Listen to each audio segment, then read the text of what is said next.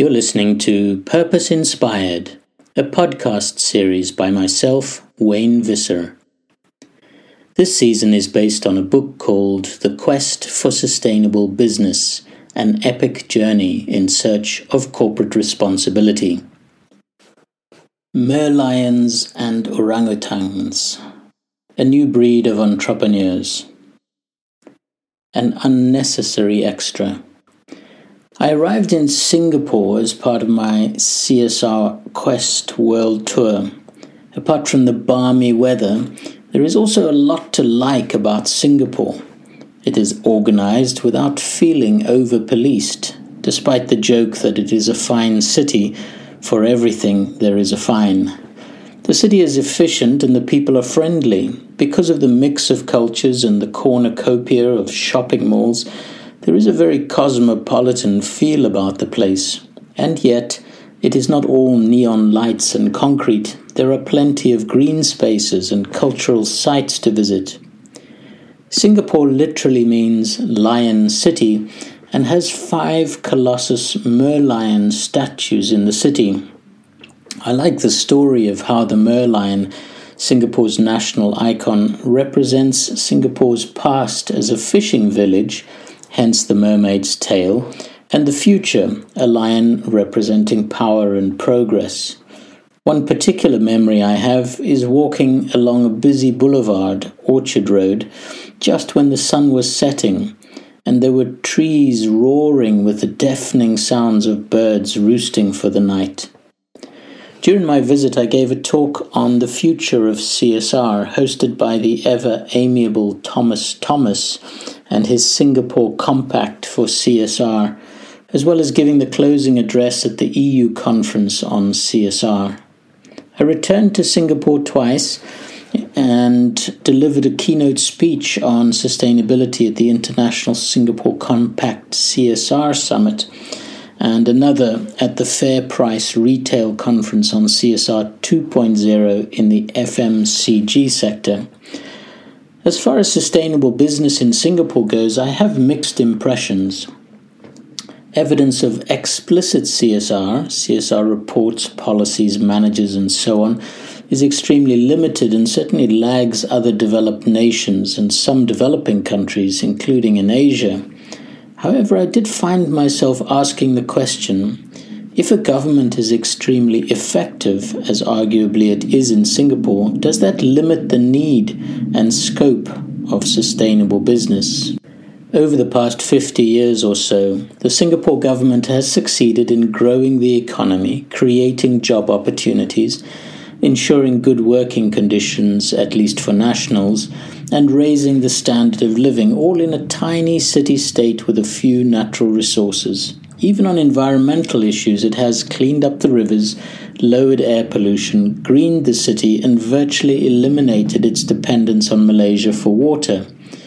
Could it be that sustainable business is an unnecessary extra practiced only to placate Western markets and investors? On reflection, I think this would be a bit premature and misplaced as a conclusion. First, there seem to be some issues where, although progress has been made, there is still serious concern. For example, the rights and conditions of migrant contract workers on which the economy is dependent are still substandard.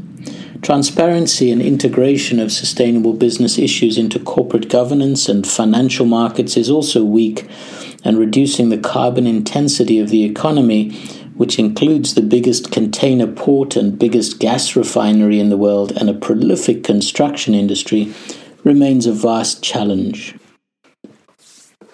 Sustainable competitiveness. In addition to these areas for improvement, I must confess to being surprised that, despite widespread perceptions, including my own, of the government's being strong there seems to be a reluctance to take a lead on many social and environmental issues.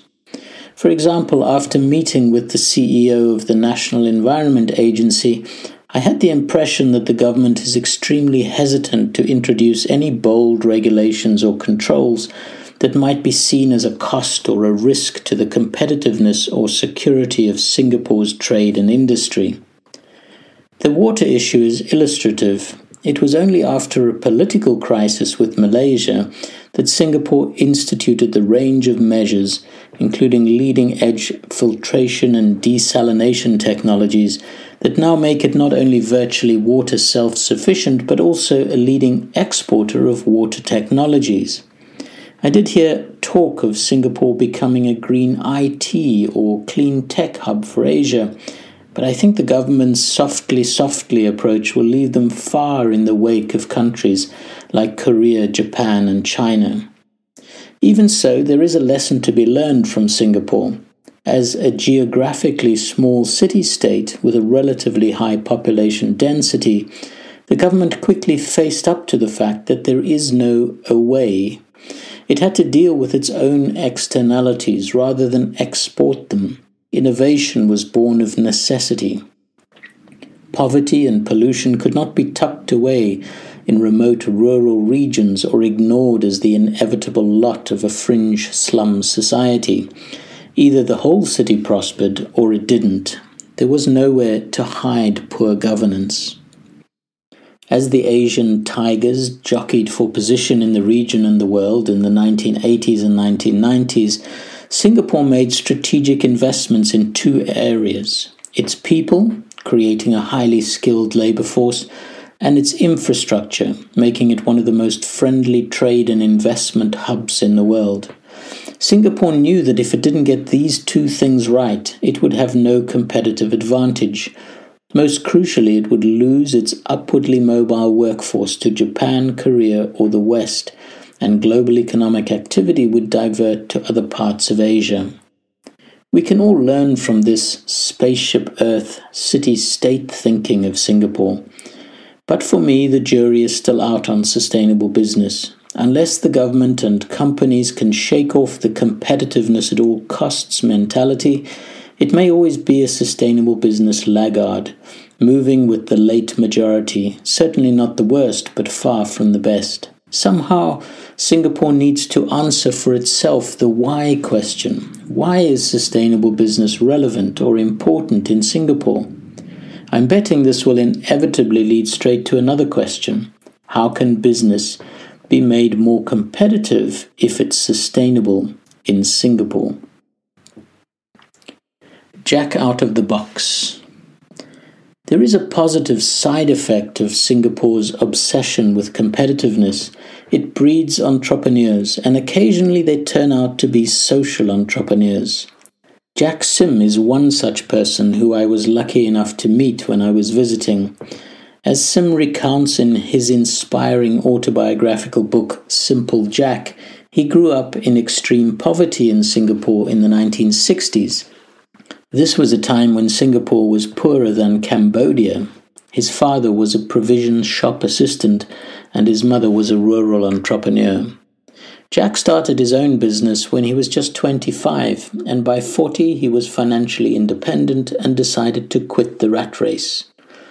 Capitalism is a futile game after we've satisfied our basic needs, he concluded, and proceeded to hand over his business to his staff. He decided to devote the second half of his life to something more meaningful, namely improving sanitation around the world.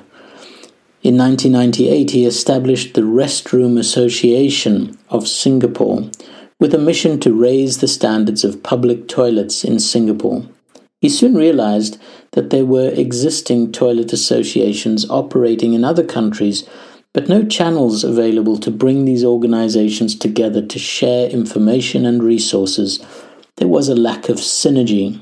As a result, in 2001, Sim founded the World Toilet Organization, WTO. He joked with me that he had hoped the World Trade Organization, which hosted its inaugural summit in Singapore in 1996, would sue him for copying their WTO brand, and that the ensuing media fuss would raise awareness about the 2.6 billion people without toilets around the world. Sim forged ahead and declared 19 November as World Toilet Day, which is now celebrated in over 19 countries with over 50 events hosted by various water and sanitation advocates. He also introduced an annual World Toilet Summit and a World Toilet College. He credits Ashoka Fellow David Green, who was dedicated to making eye operations affordable in developing countries, with inspiring him to replicate the social business model for sanitation. Green advised him not to depend on donors, but rather to drive down the product cost to a level that the poor were willing to pay, thereby making the operation financially viable. This meant achieving production economies of scale and using local distribution, while simultaneously driving demand by marketing toilets as being a status symbol. Sim went on to establish a sales agent model, first tested in Cambodia, whereby WTO supplies toilets to the local poor who earn a commission for every toilet sold. He also engaged partners in the first world. For example, he persuaded Index Award, the world's biggest design award body, to begin designing a SaniShop franchise to brand and design flat pack sanitation products for scaling up distribution in the third world. Many other prominent research universities and institutions also joined to share their experiences in product design, while USAID, Lien AID, and CLSA helped with funding. Part of Sim's success can be ascribed to WTO's powerful aspirational model, which triggers the poor emotionally to buy toilets as a priority purchase. Sim makes the case that each toilet door opens to a bright future of healthy children, daughters graduating, respect from the community, wives appreciating their new privacy, elders giving the thumbs up, and people earning more money because no one is sick anymore. Despite WTO's success, with more than 235 member organizations from 58 countries, Sim is already working on WTO's next big thing, which is to establish a bottom of the pyramid hub in Singapore, referring to the 4 billion people living at the bottom of the world's economic pyramid. The hub will act as a trade center for the poor in developing countries to formulate, cooperate, and merge business solutions to transform emerging markets into vibrant marketplaces. It will develop market based solutions in sectors such as water, food, housing, energy, transportation, and telecommunication. It's another big dream, but knowing what Sim is like, I wouldn't bet against it becoming a reality. Kit Kat Catastrophe From Singapore, my CSR Quest trip took me on to Malaysia, where Navin Maruga of Fours had arranged for me to deliver a training session. My first emotion on stepping out into the baking heat of Kuala Lumpur was relief. I was back in a developing country, albeit a fairly prosperous one. For me, it's like the difference between classical music, symbolizing Europe or Singapore, pop, the feeling of the United States, and jazz, the third world. I like all three styles, but jazz countries are where I feel most relaxed, most soulful. Typifying this anything goes style, I stayed at a low cost Tune hotel and was highly amused by the rooms. As I tweeted at the time, woke up to Maggi in the bathroom. Not a woman, but a billboard for noodles inside my hotel room. McDonald's looks over me as I sleep. Scary. It was an interesting time to be in Kuala Lumpur with the Greenpeace Kit Kat campaign against Nestle having just gone viral. In a nutshell, Greenpeace accused Nestle of endangering orangutans through deforestation caused by its irresponsible palm oil supply chain in Indonesia.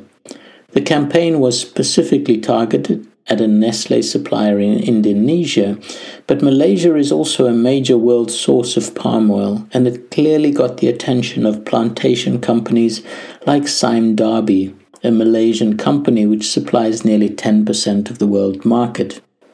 Fortunately for them, according to their chief sustainability officer, they were ahead of the curve, with some plantations already certified by the Roundtable on Sustainable Palm Oil, or RSPO, and the rest scheduled for certification within a few years. Leaving aside the specific companies involved, the Greenpeace Nestle palm oil debacle highlights the increasingly important role of sector based codes and social media as new mechanisms for corporate governance and stakeholder accountability.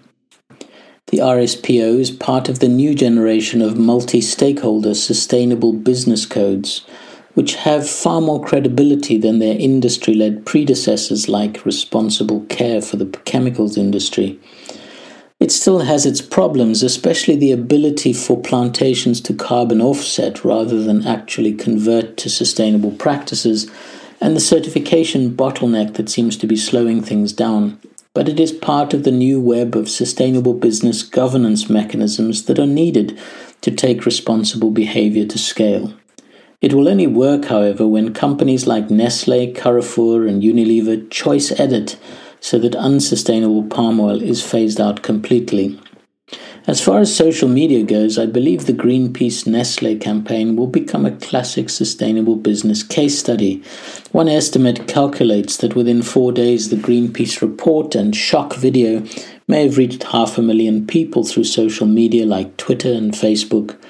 This viral effect was seemingly boosted by Nestle's attempt on its Facebook page to censor comments made by its critics. The fact that Nestle took swift action by dropping the accused Indonesian supplier and that their hands were effectively tied by a lack of available sustainable palm oil did little to quell the angry reactions of online activists. In the end, it took six months of negotiation and promises by Nestle before Greenpeace dropped the campaign. For Pete's sake. A related but different issue that I became aware of during my time in Kuala Lumpur through a chance meeting with eco activist Matthias Garber is that most of the world's peat forests are in Indonesia and Malaysia. These underground forests are a colossal carbon sink asset for the world, and their loss poses a significant climate change threat.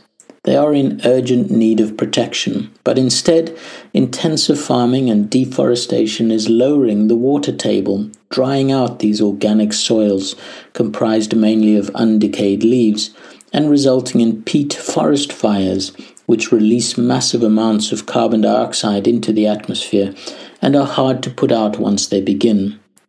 This is exactly the sort of CSR issue that should be tackled in Malaysia where, according to research by CSR Asia, Malaysia is only marginally ahead of Singapore and the Philippines, but behind Hong Kong. My observation, which was confirmed by the executive director of the UN Global Compact for Malaysia, was that strategic embedded sustainable business is still limited to very few large companies, such as those involved in the local UN Global Compact network, the progressive role of the government on sustainable issues, however, may yet pay dividends. This includes, for example, presidential awards for CSR, the creation of a green technology ministry, and the implementation of a green buildings index. There is even talk of impending reforms to company law to redefine corporate purpose in terms of meeting stakeholder needs, rather than continuing to follow the global model of shareholder fiduciary duty. If it was any other country, I would take this with a pinch of salt, but this is Malaysia, which dared to defy the IMF hegemony after the Asian financial crisis. If there is any government bold enough to challenge shareholder driven capitalism, it is Malaysia. I, for one, hope that they have the courage to do so, because until we reduce the stranglehold that shareholders and financial speculators have over our companies and markets, it will always be like trying to sail against a gale, using only a handkerchief, namely CSR, as a sail. The trade winds of the market will always blow, but rather than tinkering with the sails, we need a new kind of vessel, a new model of responsible business that can not only navigate through the tempest, but also sail for calmer waters, where long term thinking is possible and preferable. Street democracy. After Malaysia on the CSR World Tour, I headed to Thailand, a country I had first visited before when I was attending the CSR Asia Summit in Bangkok and taking the opportunity to launch the A to Z of corporate social responsibility. I also gave a keynote address on CSR and the financial crisis at the NGO Biz Network conference and arranged to meet local members of CSR International.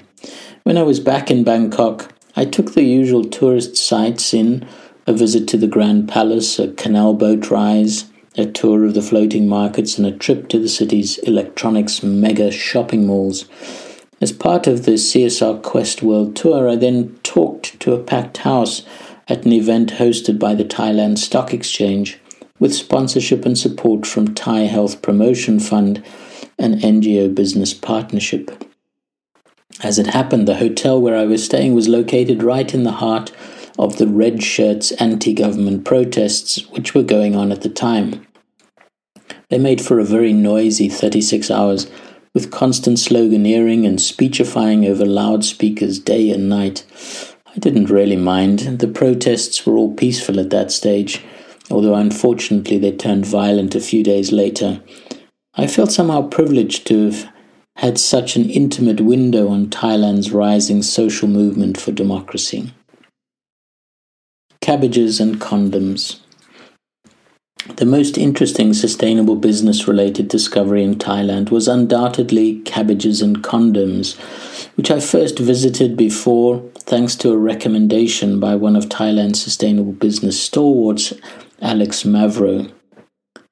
Behind this story is an organization, the Population and Community Development Association, and its founder and chairman, Mechai Viravaidya.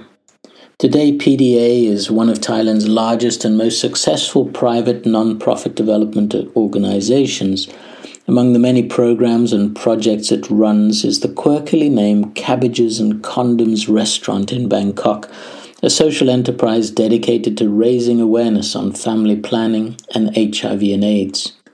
Through PDA and his other activities, including serving as a senator in the Thai government and chairman of some of Thailand's biggest companies, Viravaidya has played a pivotal role in Thailand's immensely successful family planning program, which saw one of the most rapid national declines in fertility in the modern era the rate of annual population growth in Thailand dropped from over 3% in 1974 to 0.6% in 2005, and the average number of children per family plummeted from 7 to under 2.